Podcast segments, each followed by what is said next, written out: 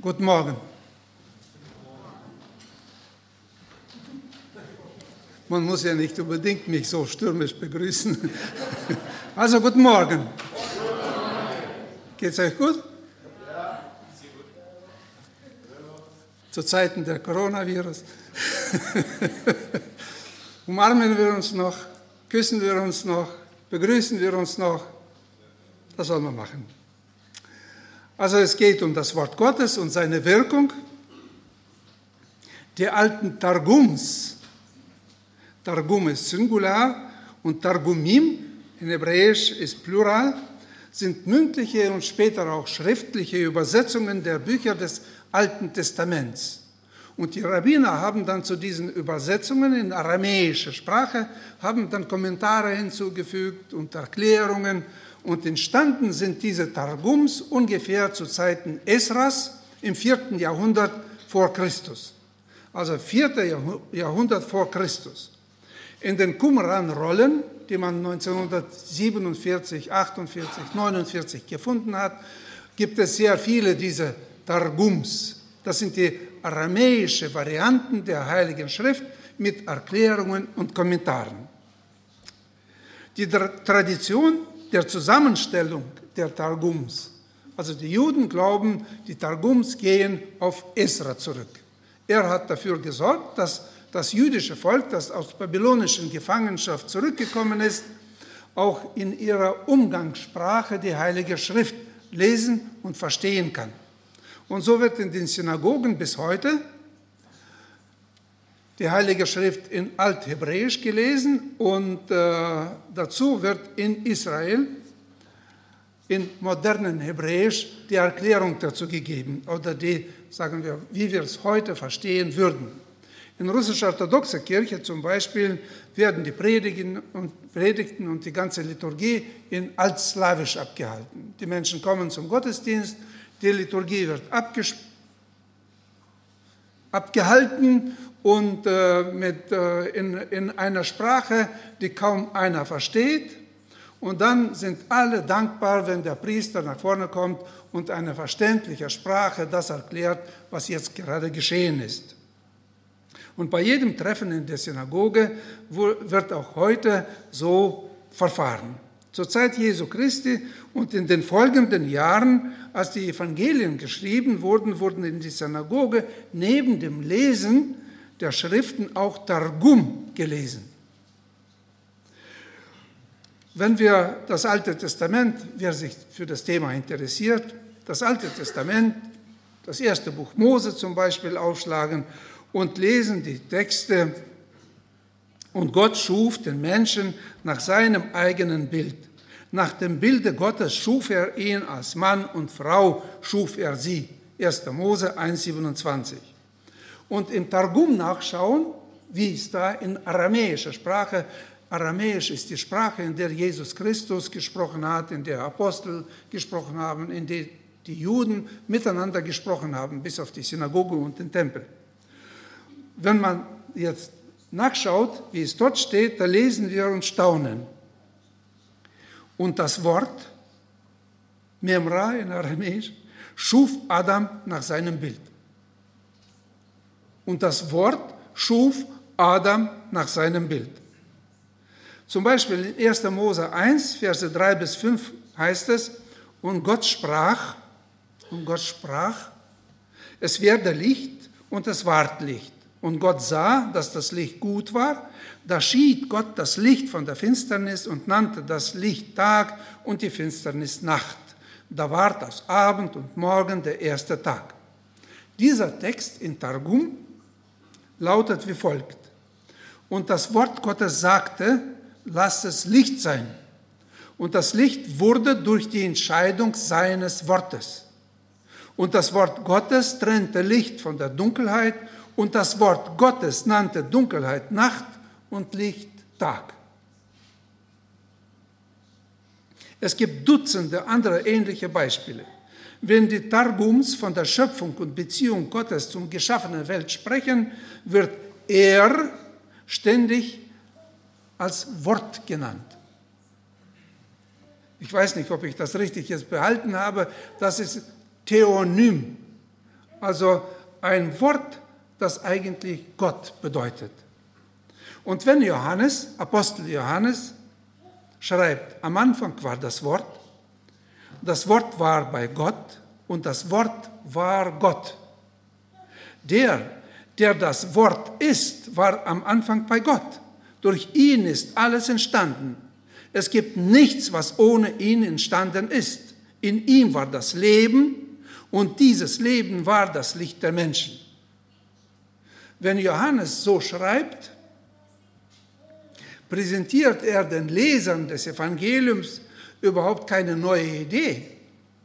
Als ich früher, als ich zum Glauben gekommen bin, atheistische Bücher gelesen habe, und ich habe ziemlich viele davon gelesen, praktisch alle kluge atheistische Bücher habe ich gelesen, da stand, begegnete ich oft einem Argument, das auch Theologen, so liberale Theologen aufgegriffen haben, dass Johannes einen heidnischen, philosophischen Begriff im Evangelium verwendet hat.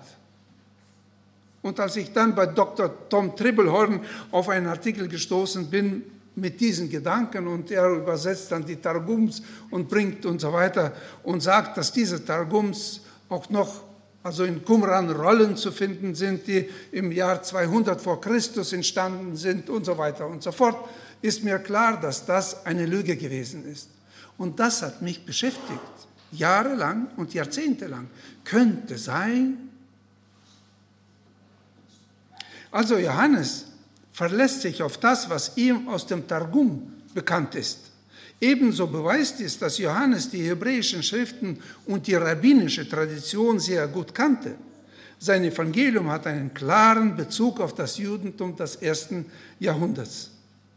Und die jüdische Überzeugung ist, dass ein Wort Gottes mehr ist als eine bloße Ansammlung von Tönen, die etwas Bestimmtes zum Ausdruck bringen. Es ist viel mehr als eine Information. Das Wort hat immer eine Wirkung.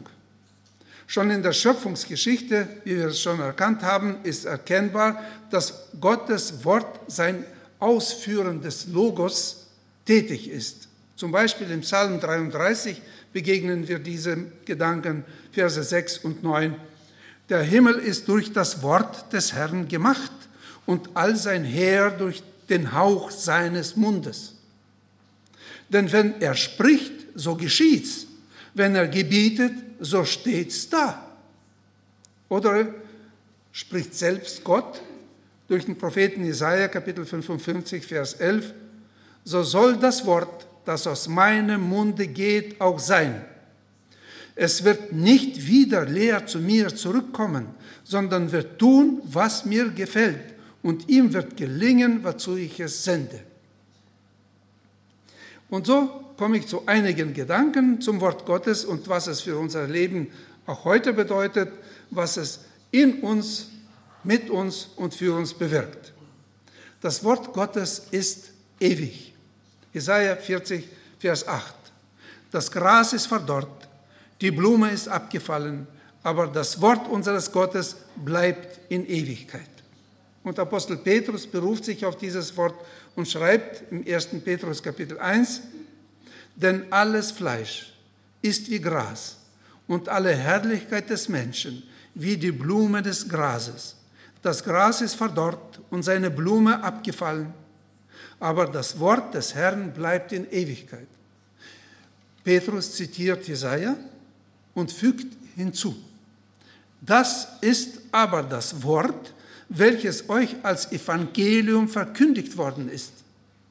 Die Predigt des Evangeliums, das wir gehört haben und zum Glauben gekommen sind, ist das lebendige Wort Gottes. Das wäre mein erster Gedanke für heute. Das Wort Gottes sollten wir mit großer Ehrfurcht lesen, hören und auslegen. Ich bin, glaube ich, heute der Einzige, der heute mit Krawatte da ist. Habe ich echt aus Respekt vor dem Wort Gottes gemacht. Sonst gehe ich ja auch, wie sonst die ganze Welt, nach dem, wie heißt der griechische Premierminister, der das eingeführt hat, dass alle ohne Krawatte laufen. Wie heißt er? Tsipras, da genau, der Linke, Tsipras. Und dann die ganzen Politiker gehen jetzt auch ohne Krawatte. Und ich habe gedacht, aus Respekt vor dem Wort Gottes, mache ich mal so. Aus Respekt, um einfach zu zeigen. So stehe ich zum Wort Gottes. Um den Menschen zum Fall zu bringen, um ihn von Gott zu trennen, setzt der Satan seine alte, in Jahrhunderte erprobte Taktik ein. Er fragt den Menschen, sagte Gott es wirklich so? Sagt er es wirklich so? Und jeder Mensch, der sich darauf einlässt, ist einfach verloren.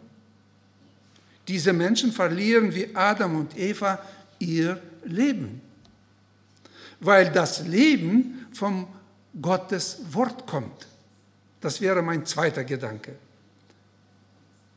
Johannes sechs, Verse dreiundsechzig bis achtundsechzig. Der Geist ist es, das sagt Jesus Christus.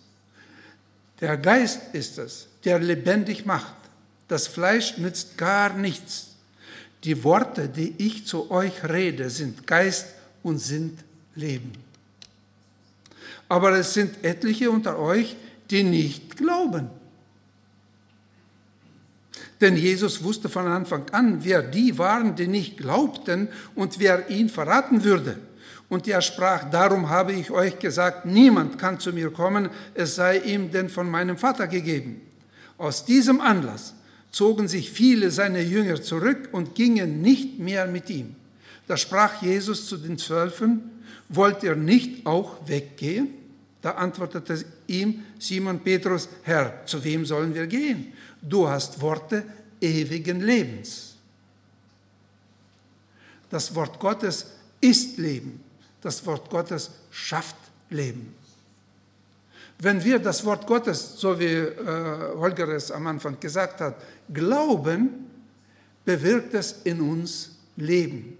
Durch dieses Wort sind wir wiedergeboren zu einer lebendigen Hoffnung. Ich war vor ein paar Wochen in Kiew und bei einer Andacht morgens hat der Leiter der Missionsabteilung, Viktor Tanzura, erzählt, dass er am Sonntag eine Gemeinde besucht hat, die ihn eingeladen hat. Die Gemeinde bekommt unsere Zeitschriften und Bücher und, und so weiter und wollte, dass jemand von Licht im Osten sie besucht. Und er erzählt, Viktor Tanzura bei dieser Andacht hat sich so gefreut und gewundert. Der Pastor dieser Gemeinde, der ihn eingeladen hat, ist ein Offizier und die ganze Gemeinde, die meisten sind Männer, und die meisten sind Offiziere oder Soldaten. Diese Gemeinde ist in einer, so in Stuttgart, dieses Areal bei Robert Bosch da, so wie die amerikanische Siedlung, so ist die, so eine Stadt entstand, entstanden neben einem der größten strategischen Bomber, Luftwaffenstützpunkt, sagt man so ungefähr. Also eine, eine nicht große Stadt, und da leben meistens Militärs, und da gibt es eine Gemeinde. Zu dieser Gemeinde wurde dieser eingeladen. Und der Pastor dieser Gemeinde, äh, auf die Frage von Viktor Tanzura, wie diese Gemeinde entstanden ist, erzählt, dass jemand ihm irgendwo eine Bibel geschenkt hat. Er ist nicht gläubig und ab und zu hat er in der Bibel gelesen, hat festgestellt, dass er nichts versteht. Er liest die Bibel und versteht nicht. Aber nach einigem Male lesen hat er festgestellt, dass jedes Mal, wenn er die Bibel liest, wird es in ihm ruhig. Dieses Phänomen hat er festgestellt, und dann hat er jedes Mal, wenn er Stress hatte in der Familie oder im Beruf oder irgendwo, da hat er zur Bibel gegriffen und hat die Bibel gelesen. Und eines Tages haben seine Freunde, Kollegen das auch bemerkt, dass er in der Bibel liest, hat er erzählt.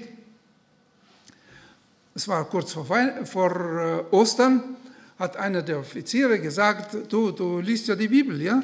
Könntest du äh, mal uns die Ostergeschichte vorlesen? Ich organisiere eine Veranstaltung, das war der politische Leiter, ich organisiere eine Veranstaltung, es gibt Soldaten, die gut Gitarre spielen können, ich habe sie gebeten, aus dem Internet ein paar christliche Lieder runterzuladen, sie einstudieren, damit wir christliche, nur so ein Osterfest machen. Dann haben sie dieses Osterfest gemacht. Er hat die Ostergeschichte aus der Bibel gelesen und die Soldaten haben christliche Lieder gesungen. Es hat allen so gut gefallen, die haben gesagt, das soll man nochmal machen. Und dann haben sie es nochmal gemacht und nochmal gemacht. Und dann äh, kam ein Prediger zu ihnen, zu dieser ihrer Militärversammlung, wo lauter Soldaten waren. Einige Frauen sind auch dazu, dazu gekommen. Die haben sich bekehrt, haben sich taufen lassen. Dieser Offizier ist eingesegnet worden, ist Pastor dieser Militärgemeinde. Und dann sagen die Baptisten, das nebenbei gesagt, haben gesagt, ihr dürft nicht beim Militär dienen. Ihr müsst kündigen. Also echt jetzt. Also ich meine jetzt, es geht jetzt nicht um, darf man Waffen oder, oder nicht, das ist jetzt nicht mein Thema. So wirkt das Wort Gottes Leben. So wirkt das Wort Gottes Leben. Beinahe jeder von uns kann davon reden. Ich habe, ja, ich will jetzt nicht ausführen, sonst dauert es zu lange. So und so, durch das Wort Gottes werden Menschen wieder zu dem, wozu sie von Gott gedacht sind. Zu Kindern Gottes. Ihre Herzen werden geheilt, ihre Beziehungen werden geheilt, ihre Familien genesen, manchmal heilt sogar ihr Körper. Und das ist mein dritter Gedanke, das Wort Gottes hat eine heilende Wirkung. Psalm, Psalm hundertsieben, Vers zwanzig, er sandte sein Wort und machte sie gesund. Er sandte sein Wort und machte sie gesund. Und ließ sie aus ihren Gräbern entkommen. Matthäus acht, Vers fünf bis acht. Als Jesus aber nach Kapernaum kam, trat ein Hauptmann zu ihm, bat ihn und sprach, Herr, mein Knecht liegt daheim gelähmt danieder und ist furchtbar geplagt. Und Jesus spricht zu ihm, ich will kommen und ihn heilen. Der Hauptmann antwortete und sprach, Herr, ich bin nicht wert, dass du unter mein Dach kommst. Sondern spricht nur ein Wort, so wird mein Knecht gesund werden. Vor kurzem hat ein äh, aus, aus Moldova, ein, ein, nein, aus Süden Ukraine, da grenzend an Moldova, angerufen, ein junger Mann, und hat gesagt, äh, Sie erinnern mich, sich an mich, ich bin der und der, sage ich nein. Was wollten Sie, also könnten Sie mir helfen nach Deutschland? Also ich könnte nach Deutschland reisen, jetzt Visafreiheit hin und her und so weiter, zu einer Arbeit zu kommen, also damit ich arbeiten kann. Ich habe gesagt, es tut mir leid, das mache ich nicht. Also vom Gewissen her kann ich das nicht machen. Und dann hat er gesagt, aber Sie erinnern sich nicht an mich. Ich habe gesagt, nein, ich bin der und der, ich erinnere mich nicht. Aber Sie waren in Sofia in der Gemeinde und Sie haben zusammen mit Ivan Wilka für mich gebetet und, äh, und äh, ich wurde gesund. Ah ja, irgendwie, genau. In der Gemeinde ein Mann, also Krebs, wie heißt das? Leber oder so, da, irgendwo. Und äh, er sollte am Montag zur, zur Operation und hat gebeten, dass man für ihn betet. Und äh, das ist eine fremde Gemeinde, wir wussten nicht wo. Wir gingen dann nach unten, hier waren äh, rappelvoll alles, gingen nach unten und haben nur einen Platz zwischen Frauen- und Männertoilette gefunden. Also so wie bei uns dort in, im Flur. Und da haben wir über ihn gebetet und äh, gesalbt ihn und, und so weiter. Und dann sind wir weggefahren. Und dann ist er am Montag nach äh, zu dieser Operation und vor der Operation musste man nochmal durch, also wo man dann halt schneiden soll, durchschauen und die Ärzte haben ihn entlassen, haben gesagt, sie haben nichts. Und da hat er uns angerufen und hat gesagt, ich bin aus dem Krankenhaus entlassen, ich habe nichts. Haben wir uns gefreut. Also ich meine nur, nicht, dass ich mich jetzt so rühme oder was. Das geschieht nicht nur damals, das geschieht auch heute. Wir leben ja in Zeiten des Coronavirus und da, warum ich das jetzt so geschrieben habe, weil es so einen Roman gibt. Liebe in Zeiten der Cholera. Kennt ihr dieses Roman? Ne? Das ist eine interessante Geschichte. Daher dieses Beispiel. Wenn ich ein bisschen lächle, dann nur wegen des, des wirklich Der, dieser Hysterie, die da um diese, also Überschrift, echt jetzt, nicht übertreiben, übertreibe ich nicht, eine Überschrift. Coronavirus tre- äh, breitet sich aus, schon zwei infiziert. Und da erinnere ich mich an die, an die Cholera im Mittelalter oder so. Also, das israelische Team des Forschungsinstituts Migal, also ich lese jetzt eine Nachricht und Mit Nachrichten muss man ja vorsichtig umgehen. Also das israelische Team der Forschungsinstitut Migal in Galiläa hat die mögliche Lösung nach einen, einigen eigenen Angaben durch pures Glück gefunden. So die Überschrift. Eigentlich entwickelten die Mitarbeiter Impfstoffe gegen Seuchen in der Geflügelwirtschaft, berichtet die Tageszeitung Jerusalem Post.